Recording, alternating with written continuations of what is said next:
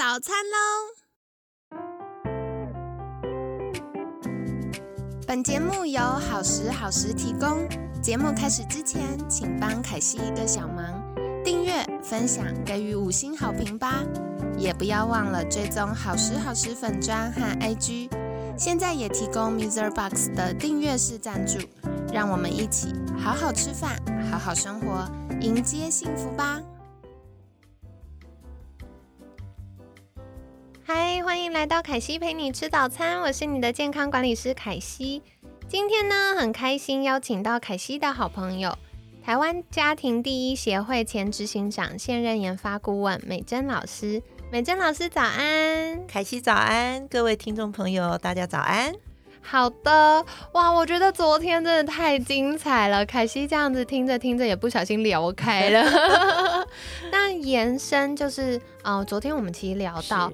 嗯，爸爸妈妈是有权柄跟责任要协助孩子的，不是生完就放养嘛。是，但也不是说呃要很高压，然后规定他很多事情，因为最终孩子还是一个独立的个体。是，所以我们爸爸妈妈的责任是，呃，有一点像引导教练的这个角色。是。那说回来呀，我觉得现在很多时候，嗯。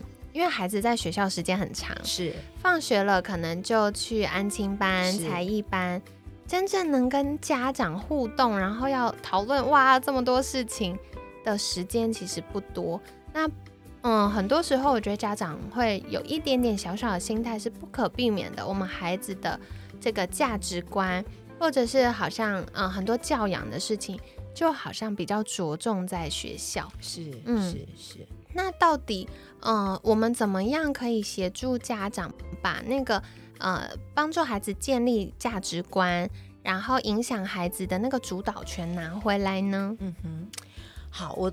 这个可能我们首先要把那个教养孩子有一些很关键的东西，好一些理念，我还是蛮想要跟很多听众朋友来分享。哦，太好了，因为教养孩子其实它是一个生命，因为是我们把它生出来的，所以其实家庭教育它是一个生命教育，嗯，它也是一个生活教育。是好，那生活教育就是随处无处不在。虽然说我们的确现在的父母亲很辛苦，因为大部分孩子们很多，特别就学以后啊，特别下了课要安亲班，然后晚上可能都要补习。凭良心说，父母亲跟孩子相处的时间越来越少。嗯，可是也就是因为越来越少，那个量越来越少，我们的值就要更大的提升。那提升这个值是有。有方法的，可是那个方法一定要从我们的观念开始改变。如果我们的观念里面、我们的认知里面觉得它非常重要，我们就会去用心，我们也会去用方法。对，如果我们的观念里面觉得，哎呀，反正他自己会长，或者啊，都交给学校了，那自然而然，特别当我们又很累的时候，我们就不太愿意去花这种力气。好，所以我想很很快速的跟听众朋友来沟通，孩子们的成长，它既是生命教育，也是生活教育。那既然是生活教育，随机都可以抓到机会，好，随机一两句话都可以成为孩子很不一样的影响。然后，生命教育有三个特质哦，第一个特质叫连续不断。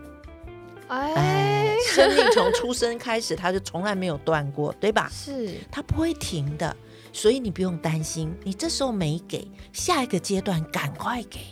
哦，天哪，我觉得这个好重要哦，因为刚刚凯西就在想说，哇，连续不断，是不是我错过了一个就没机会了？因为应该它有一个所谓承先启后的脉络，所以我在每个阶段我都有一个任务，然后我没有闯过这个任务，就会影响我后面。可是其实不是的。理论上，当然前面所做的会成为后面所做的基础。对，可是也因为它连续不断，也给了我们弥补的机会。哇，好棒啊！所以我常常跟很多父母们说，很多父母说：“哎呦，他都那么大了，我已经太晚了。”对啊，我常常鼓励父母，做父母永远不晚。哇，什么时候你这个时候你下定决心，我要来调整，你就有机会改变。所以，因为它连续不断，也给了我们机会。第二，的确是要循序渐进。哦，哎，如果我们能够按部就班行循序渐进，我们经常听到我们不要揠苗助长，对不对？孩子没有成长到那个阶段，我们就不要硬塞许多他该给的，因为吃不下去。没错。可是当孩子到了那个阶段，你还没跟上脚步，也会落空。对，所以。父母亲为什么要学习？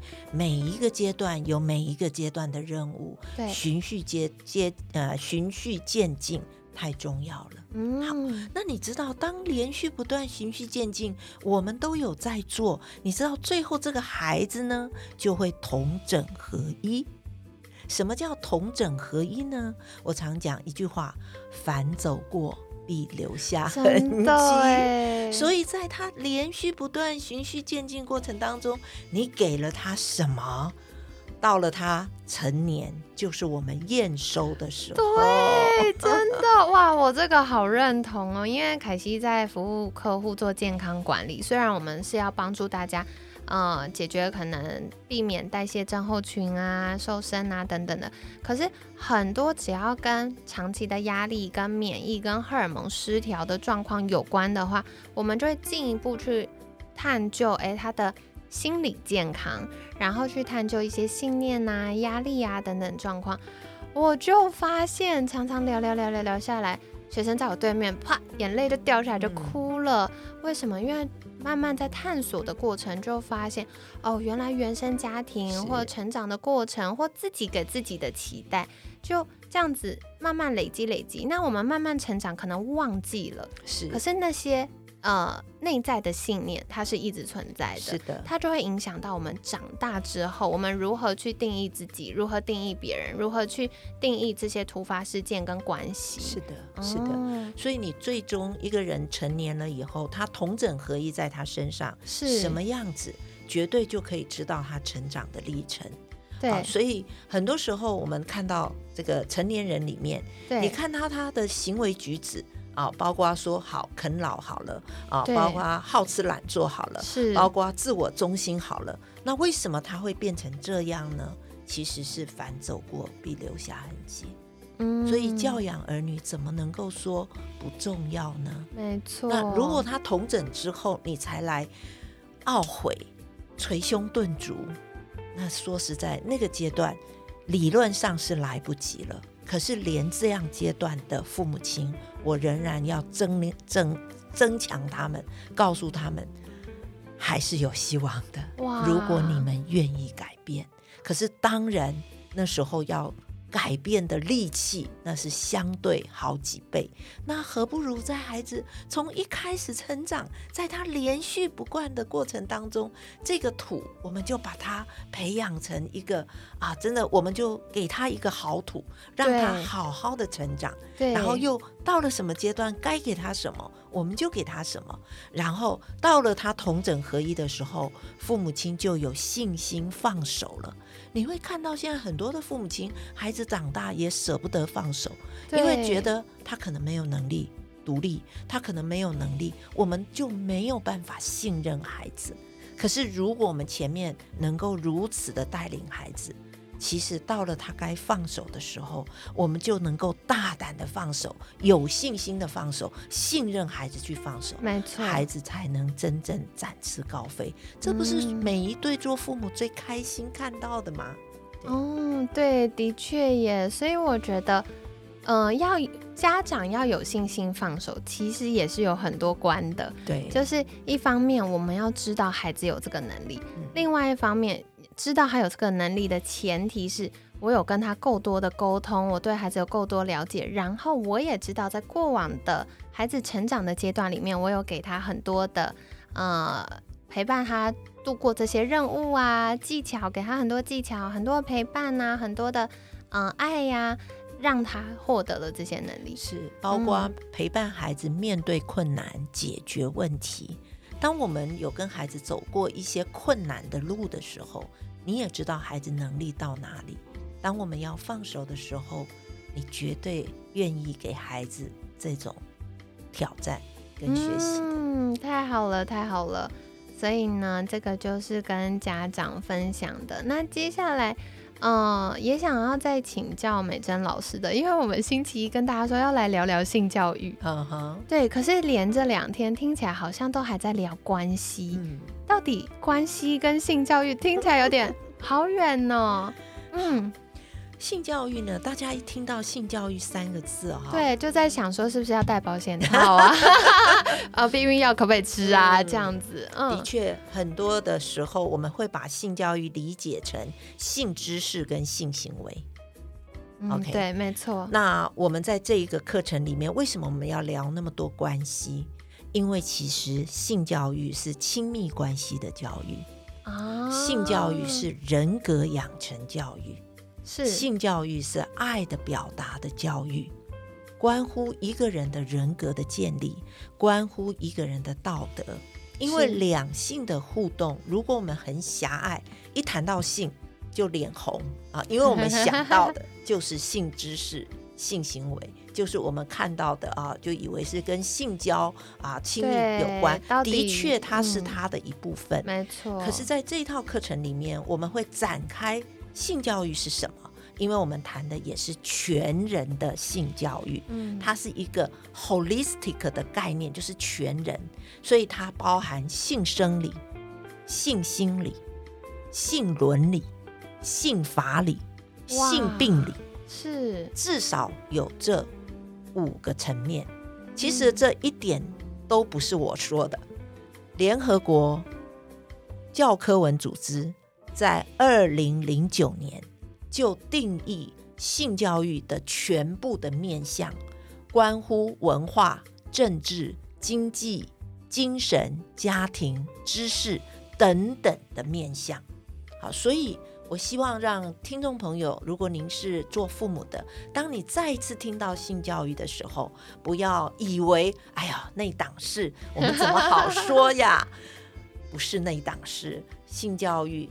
关乎一个孩子从小成长亲密关系，而亲密关系就建基在亲子关系，然后呢，成长在他的友伴关系，最后奠定在两性关系，这是一个历程。所以，如果我们这样看，是不是每一对父母都应该好好的来了解？那我们把它叫做亲职关系。与性教育的原因就是关系是一切的根基，然后我们来认识性教育的全部的面向。嗯，了解。所以我觉得听起来这个课程它包含了很很多不同的面向，很丰富诶。因为过去大家就会想到，嗯，可能要教孩子怎么样可以避免性骚扰啊，然后大一点的话可以怎么样避免就是呃变成太早就当。小妈妈是嗯，然后或者是哎，怎么样可以慢慢大一点了，就会来讨论说，哎，怎么样可以让另一半达到呃性关系中的愉悦啊？是。可是其实不止这样的，我刚才听到很酷，居然还有跟性法理、跟法律有关，然后还会聊到病理，是不是很广泛？是啊，是啊，对对。啊，为什么会跟法理有关？哈，因为刚刚凯西也提到性侵两个字。对，好，性侵我们必须认识，在性侵法的规范的里面啊，就是性剥削条例，好，然后呢，我们国家也还有一个叫国家侵权，可能很多父母都不知道，孩子十六岁以下，他的这个肉身的这个权利是属于国家的。叫做国家侵权，这在我们刑法两百二十七条里面就有规范。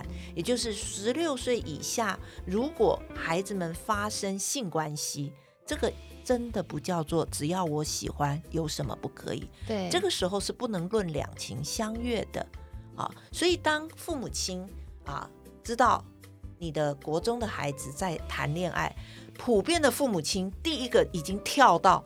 他们会不会怀孕？他们会不会生小孩？对，这一跳就跳太远了。对，所以当孩子来跟你说“爸爸妈妈，我有我喜欢的人”的时候，我请父母亲你不要紧张。突然觉得噔了，五雷轰对，然后开始很担心，哇，以后会不会怎么样？这样子，对，都马上跳太快了。对，其实当孩子在第二性征发展之后，开始对异性。之间有吸引力或者有好奇心的时候，这是何等正常的一件事。这就表示孩子长大了，开始要迈入两性的互动。如果这时候父母亲可以开始跟着孩子去引导。那孩子一路就不会走的跌跌撞撞。嗯，可是现在的父母是两极化哦。当孩子早恋，哇，紧张的不得了，多半是不赞成的。对，可是影响学习呀什么的。可是我们也知道，目前的社会普遍晚婚。对，到了那个阶段，没有男女朋友又急得个不得。我觉得当爸妈真的不容易，真的不容易，真的不容易。所以，如果当孩子在两性开始有感觉的时候，我们好好陪伴孩子去认识，包括怎么分辨喜欢跟爱，怎么分辨欣赏，这一些都是一些我们可以去学习的。然后呢，孩子们就在。开始正向的两性互动，从团体慢慢的正向发展，然后他知道互动的重要性。特别我们看到，我们常讲谈恋爱，恋爱是谈出来的。对呀。可是现在有太多的恋爱不谈，对，都太快跳入肉体关系。一旦跳入肉体关系，话语就减少了。对。可是你知道吗？所有的夫妻当婚姻出现问题，第一件事就是沟通不良。哦，没错，很多时候就会遇到说啊，我跟我的另一半无话可说。对。然后我们是室友的关系，或者是越来越多可能，呃，随着年纪增加啊，然后睡眠习惯不同，然后就干脆分房。然后分房之后话就更少了。是的，是的。那因为我们从小没有。到特别是两性互动里面，那个谈的部分太少，嗯，所以这真的是一个非常需要来认识跟理解的课题。千万不要把性教育三个字只 focus 在性知识跟性行为，我们需要知道它是关乎一个人的一生的健康跟幸福。对，没错，就是我觉得。真的过去，凯西的想象也觉得哇，好像都是在想说，哎，怎么样不要有宝宝？后来是怎么样要有宝宝？对。可是其实还有很多，包含我们跟另一半的关系，我们可不可以得到那个爱的满足？还是我一直在理智上觉得哦，对方爱我，但情感上得不到？是。然后再来就是那个很多，嗯，我觉得进入到婚姻里面，它不是。像小时候看卡通，就是王子公主幸福快乐，不是真的。就像大家现说的，你需要一个神队友，一起闯关，一起遇到很多的状况。那怎么样确定这个人是神队友？怎么样在进入婚姻之后一起挑战？然后以及我们怎么样去帮助孩子，他建立。辨别这个人是不是他神队友，或者是他怎么样去享受一个安全、幸福、快乐的关系，是这个都是哇，好多的要去思考、要去练习的部分。是哦，太好了，好，所以今天呢，美珍老师又跟我们分享了很多议题哦。第一个呢，就是拿回影响孩子价值观的主导权。那我觉得很。很棒，然后我觉得很充满希望的一件事情是，像昨天我们有讲到，很多时候关系重植，量也很重要，但质更重要。然后今天又讲到，永远不嫌晚，嗯。虽然我们越晚起步，前面打地基的时候略过了，所以我们没有那个地基，然后后面要花比较多的力气，就是前面也要补起来嘛，然后要开始做当下功课。可是如果现在孩子还小，然后我们慢慢帮他打地基，未来要影响他，要帮助他，协助他，引导他的时候，就会更容易，然后或者是会更顺畅。是的，对，所以每一个阶段我们都可以呃把握好。然后我觉得最棒的时机就是现在，是对。那再来的话呢，关于性教育真的好精彩哦，就是原来不只是性行为啊、性知识啊，更多的是我们从生理到心理。凯西为什么会一直觉得性是一件很美好的事情？是因为，嗯，好，就是良好安全的性其实会增进我们的安全感。会帮助我们舒压。然后很好笑的一件事情，凯西之前看了一个呃国外的研究文献哦，科学家就发现，如果我们有良好的性生活，它同时会让我们的忧郁症的几率下降。这百分之百，对 这个已经有非常多的研究，嗯，然后忧郁症几率下降，and 它会让我们代谢症候群那个高血压的几率也下降，是的，对，所以当我们有呃满足的关系，不不只是性行为而已，两性之间的关系呢，它是会让我们的血液循环变好，血管的弹性变好，然后同时我们的心理也会比较稳定，有安全感，同时我们也会比较有。自信啊，比较有积极正向的呃情绪和能量，在我们可能比如说工作等等的呃职场生活去冲刺，所以它是一个一体很多面的事情。是的，是的，哇，好棒哦！所以现在仔细想一想，这个如果有机会从孩子小的时候就陪伴他、协助他，那这样子慢慢慢慢的就可以帮助孩子在未来往后的人生，可能他大了要呃离开父母，开始去闯荡了。都可以变成他很好的能力跟装备，是是，所以我们不仅要建立孩子对的价值观，还要赋予他坚持价值观的实践能力。哦，坚持又更不容易。对，不管是社会啊、新闻啊，或者是好朋友们的说法，其实都会很多影响我没错，没错，因为我们常说给他对的价值观，这很重要。那我们也都知道什么是对的，什么是错的。对吧？或者什么会对我造成不好的影响？可是偏偏还是做啦。有时候就是在那个同才的影响啦，啊，在那个周边的气氛啦，所以怎么样坚持自己认为对的事情，然后又有实践的能力？所以这个能力的培养，怎么可能一触可及呢？对，怎么可能一天就造成呢？它需要一个内化的时间，所以它是一路陪伴上来。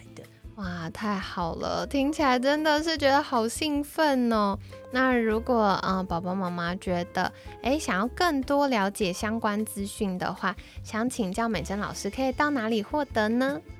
还是请大家上 Google 打台湾家庭第一协会的官网，或者 Line 的官方网站的这个链接。好，我们会请凯西。啊，帮我们附在上面。对，凯西有把那个相关链接放在我们文案区。那大家如果有任何的疑问，都不用客气，可以私讯啊赖的官方账号。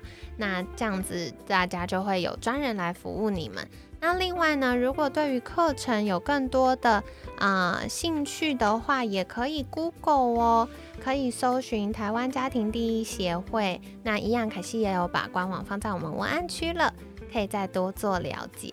那今天呢，很感谢台湾家庭第一协会前执行长、现任研发顾问美珍老师精彩的分享。